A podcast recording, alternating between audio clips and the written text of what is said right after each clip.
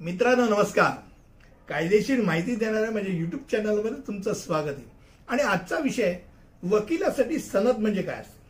आणि वकिलाची सनद बऱ्याच वेळेला वेगळ्या गोष्टींमध्ये सनद असते. म्हणजे नुसती वकिलांची सनद असते डॉक्टरांची पण असते चार्टर्ड अकाउंटंटची पण असते आर्किटेक्टची पण असते. प्रत्येक जे असोसिएशन आहे जसं आता वकिलांमध्ये वकिलांचा बार असोसिएशन असतं. तर बार असोसिएशन बार काउन्सिल यांच्याकडनं तुम्हाला जेव्हा प्रमाणपत्र दिलं जातं सर्टिफिकेट दिलं जातं सर्टिफिकेट ऑफ प्रॅक्टिस त्याला आपण सनद म्हणतो.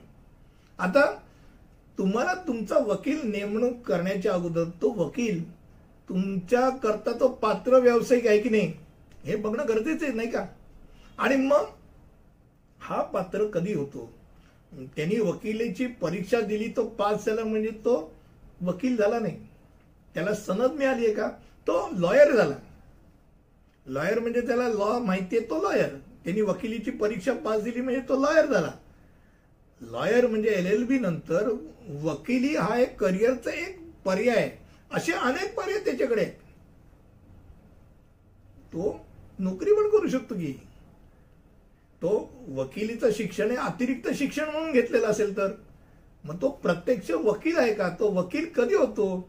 ज्या वेळेला त्यांनी भारतीय बार काउन्सिल तर्फे घेण्यात येणारी परीक्षा जी असते ती परीक्षा त्यांनी उत्तीर्ण केली.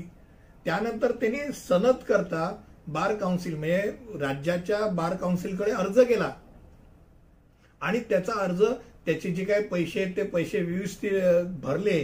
त्या भरल्यानंतर त्याला दोन दहा वर्षापेक्षा जास्त ज्यांनी वकिली केलेली आहे अशा सिनियर लॉयरनी त्याचं रेकमेंडेशन दिलं. त्यांनी त्याचं एक हमीपत्र दिलं. जे काय आवश्यक ती कागदपत्र दिली की तो त्याला सनद प्राप्त होते त्याला प्रमाणपत्र मिळतं अधिवक्ता म्हणून सराव करण्याकरता किंवा वकालत करण्याकरता किंवा कोर्टात लढण्याकरता तुम्हाला सनद आवश्यक आहे. केवळ कायद्याची पदवी मिळाल्यानंतर व्यक्ती थेट कोर्टात सराव करू शकत नाही प्रॅक्टिस करू शकत नाही. हे डोक्यात राहू दे त्यामुळे बार काउन्सिल ऑफ इंडिया यांनी वेगवेगळ्या राज्यामध्ये त्या त्या राज्याचे बार काउन्सिलचं निर्माण केलेले आहे महाराष्ट्रात पुरतं बोलायचं झालं तर महाराष्ट्र अँड गोवा हे एकत्र बार काउन्सिल आहे तर त्या महाराष्ट्र अँड गोवा बार काउन्सिलचं तुम्ही सनद घेतली आवश्यक असते. जर सनद नाही घेतली तर तुम्ही वकिली करू शकत नाही.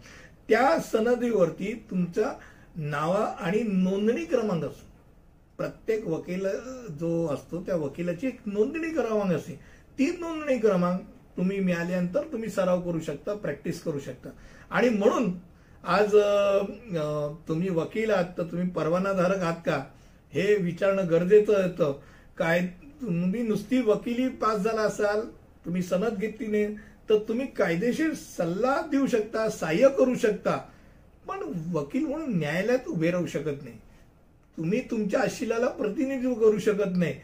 सर्वसामान्यरित्या कायदेशीर शिक्षण घेतलेल्याला वकील मानलं जातं पण खऱ्या अर्थाने बघायला घेतलं तर ज्यांनी सनद घेतली तोच वकील म्हणून लढू शकतो. एवढं डोक्यात राहू द्या.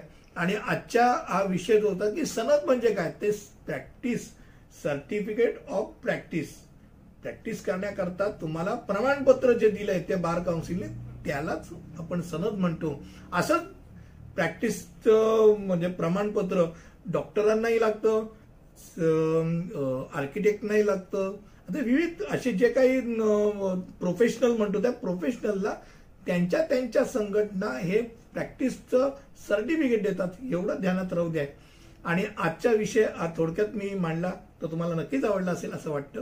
पुढच्या व्हिडिओमध्ये असंच काहीतरी नवीन घेऊन येईन. तिथपर्यंत अलविदा धन्यवाद.